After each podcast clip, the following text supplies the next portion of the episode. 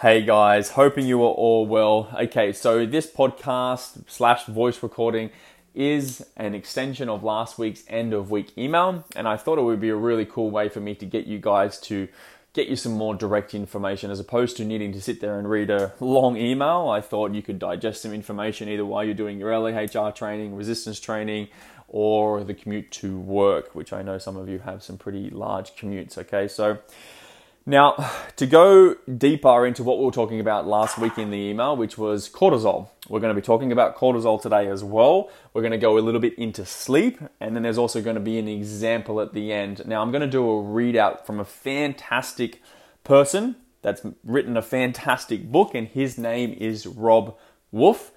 And the book is called The Paleo Solution The Original Human Diet.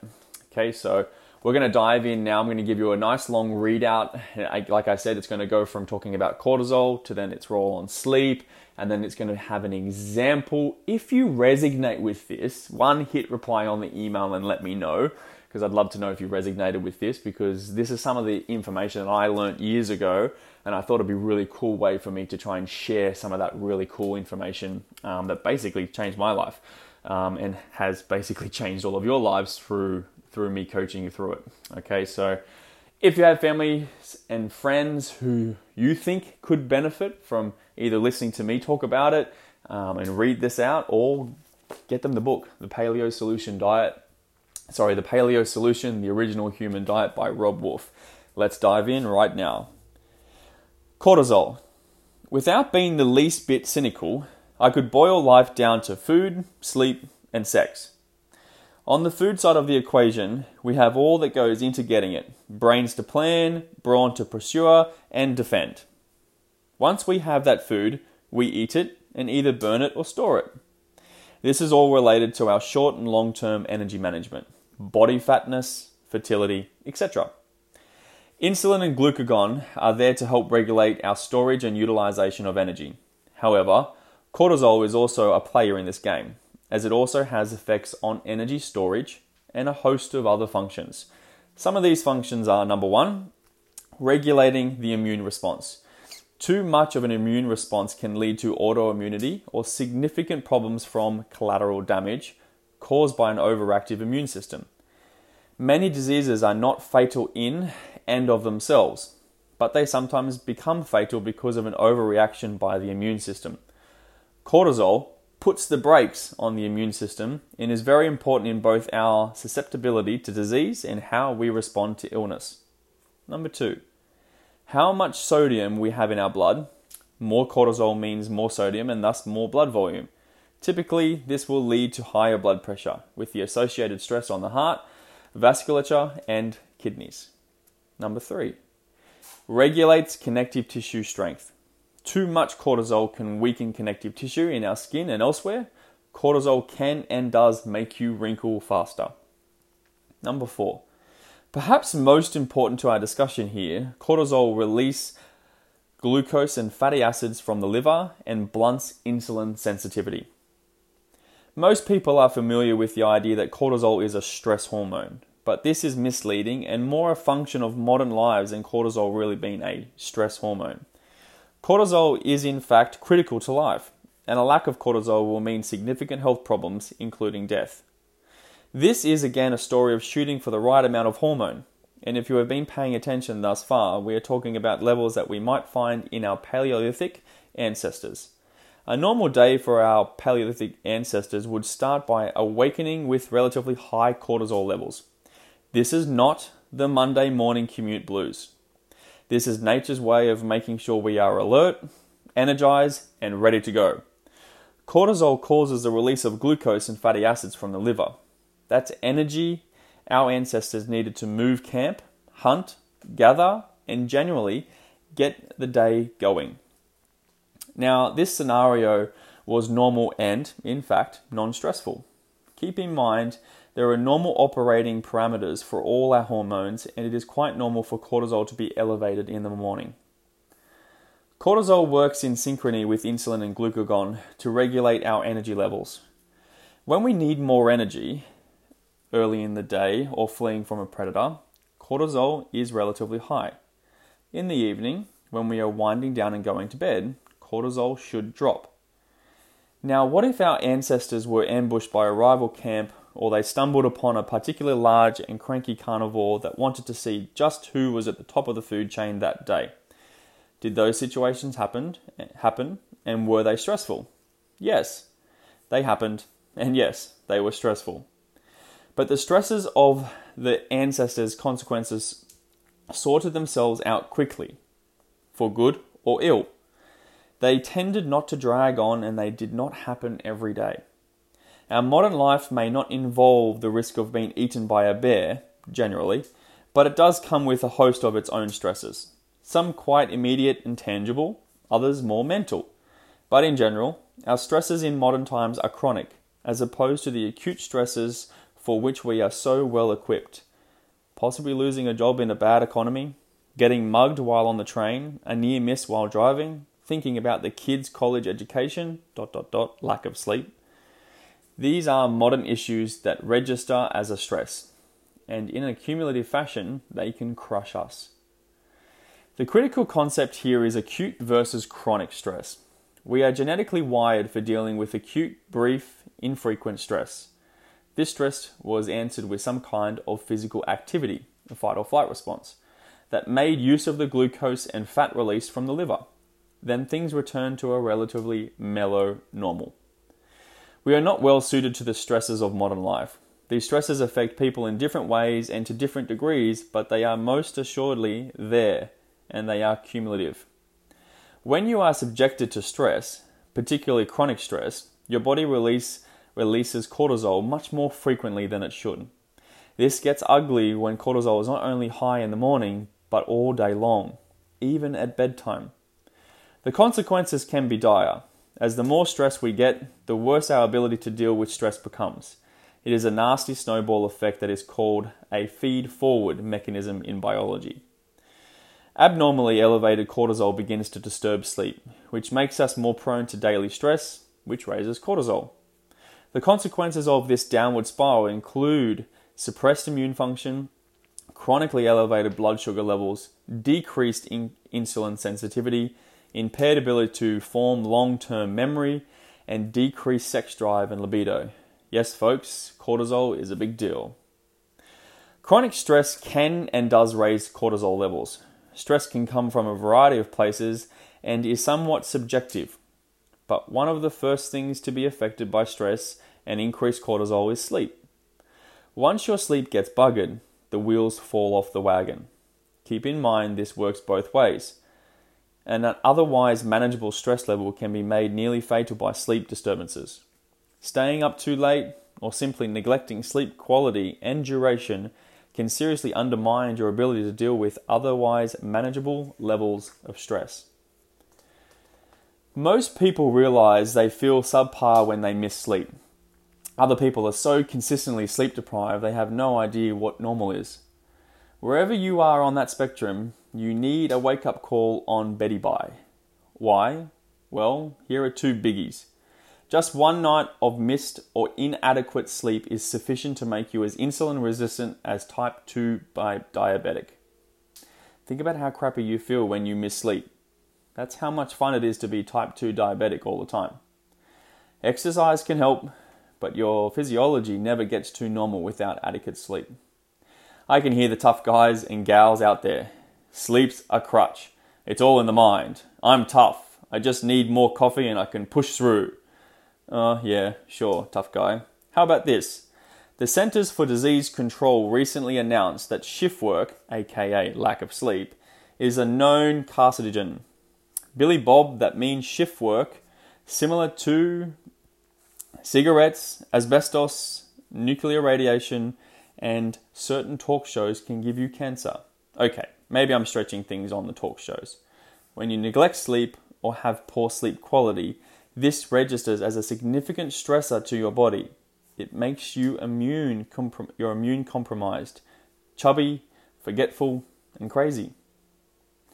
Our hunter gatherers' ancestors never had an alarm clock. They went to bed when the sun went down, or not long thereafter, and got up when the sun came up. Our ancestors, like every other living thing, were tuned to the ebb and flow of not only the seasons, but also the turning of the day. It was not 24 7 as we live now, as I described earlier. We had significant periods of leisure and downtime, and we slept. This is what our genetics are expecting when we are born into this world, but we are now sending a very different message. If your genetics could talk to you, they would likely take on the voice of Bill Cosby and say, I brought you into this world, I can take you out. If the notion of cancer caused by lack of sleep is not motivational to you, I'll go for one more superficial shot. How about looking good naked? Interested yet? If you do not sleep, you will, number one, completely cock block your fat loss. Number two, get fat, sick, and diabetic. Number three, get old and wrinkled before your time. If we are chronically insulin resistant and have elevated blood glucose levels from cortisol, it is quite similar to eating a high carb diet. Advanced glycation end products age our skin and organs at an accelerated rate. Insulin, resistant insulin resistance causes us to store fat around the waistline, and we tend to not use body fat for energy. Additionally, elevated cortisol destabilizes the protein collagen, which is what gives you youthful skin its, well, youthfulness. Even if your food is pretty good, you can undermine your health by mismanagement of stress and sleep. So, for those of you who choose to stick your collective heads in the sand on the health issues, perhaps you are superficial enough to do something to avoid getting fat, wrinkled, and diabetic. I don't really care what your motivation is, I just want you to give this stuff a shot so you can see how effective it is. Oh, and your fanny looks a lot better if it's not droopy and wrinkled. Let's talk about Charlie. Here is a hypothetical example of how stress can accumulate in your lives.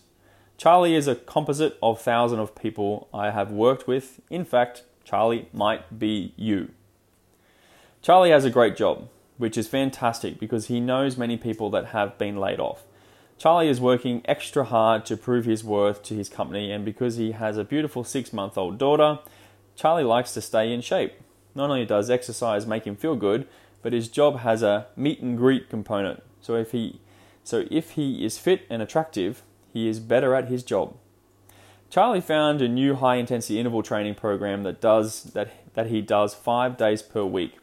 The only class he can make is at 6 a.m. So he gets up at 4:30 every day to make it to the gym. When he gets home, he helps his wife before heading off to work. As of late, Charlie has noticed little pop in his exercise, and although he is watching his food tighter than ever, he seems to be getting soft in the abs. He also had a six pack, but now he, he is flabby in the gut. Although he rarely caves and eats something he should not, he has been dealing with wicked sugar cravings in the afternoons and evenings. He's had difficulty concentrating in a number of circumstances at work, while driving, or even at home. This is not like him at all, and he is usually the guy who remembers everything, whether related to work or pop culture quizzes on the radio. All Charlie wants to do is sleep, but when he puts his head down at night, his mind races. He does not get to bed till 10 or 10:30 and it is another hour or longer before he falls asleep most nights. He frequently awakes around 3:30 needing to pee. When his alarm jangles him awake, he feels more tired than when he went to bed. Charlie always thinks to himself upon waking, why can't I be this tired when I go to sleep? Some days are worse than others. Last Tuesday, he nearly spilled the shake he was drinking while driving to the gym. Once at the gym, he felt achy and cold. For the first time in his life, he felt old. Instead of feeling 35, he felt 80. To make matters worse, he had another tickle in his throat, most likely another sinus infection. He death marched through the day like all the rest and even forgot an important meeting. When he arrived home that Tuesday evening at 6 pm, he grabbed his cooing six months old daughter from his wife so he could finish dinner. His wife enjoyed being at home with their new daughter, but she was a night shift nurse, and in a few weeks she would be heading back to work. Working back to back shifts was no picnic, but her supplement, supplemental income was the only way they could afford the beautiful new townhouse they had purchased 18 months prior.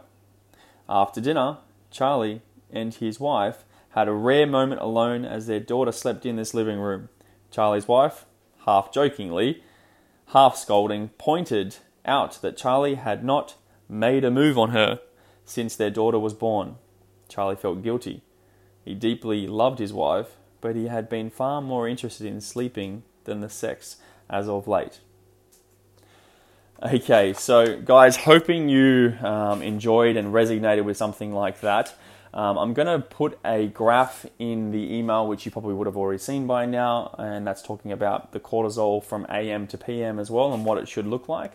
But just to kind of review, that is page 124 to 130, where Robb Wolf talks about um, cortisol and its effects on sleeps and then gives you that example. Now, that may have triggered a couple of little things for you, or maybe you know someone who that could potentially trigger. Send them this, share them the link, or even potentially send them the link of the book, which is The Paleo Solution, uh, The Original Human Diet by Robb Wolf. Highly recommend.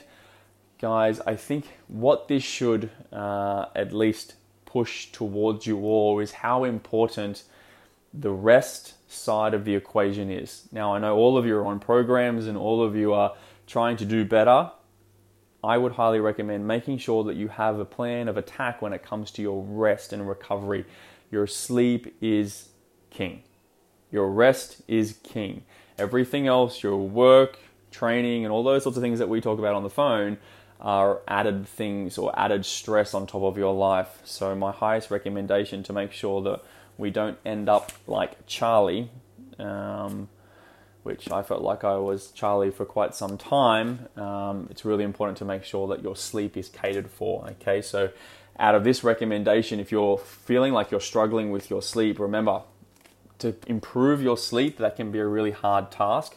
My recommendation to you is just to work on like your bedtime and your awake time. And if you can make them as consistently as consistent as you possibly can, the quality of your sleep is going to improve. So, do you set yourself a bedtime? Do you set yourself an awake time? And are they relatively regular?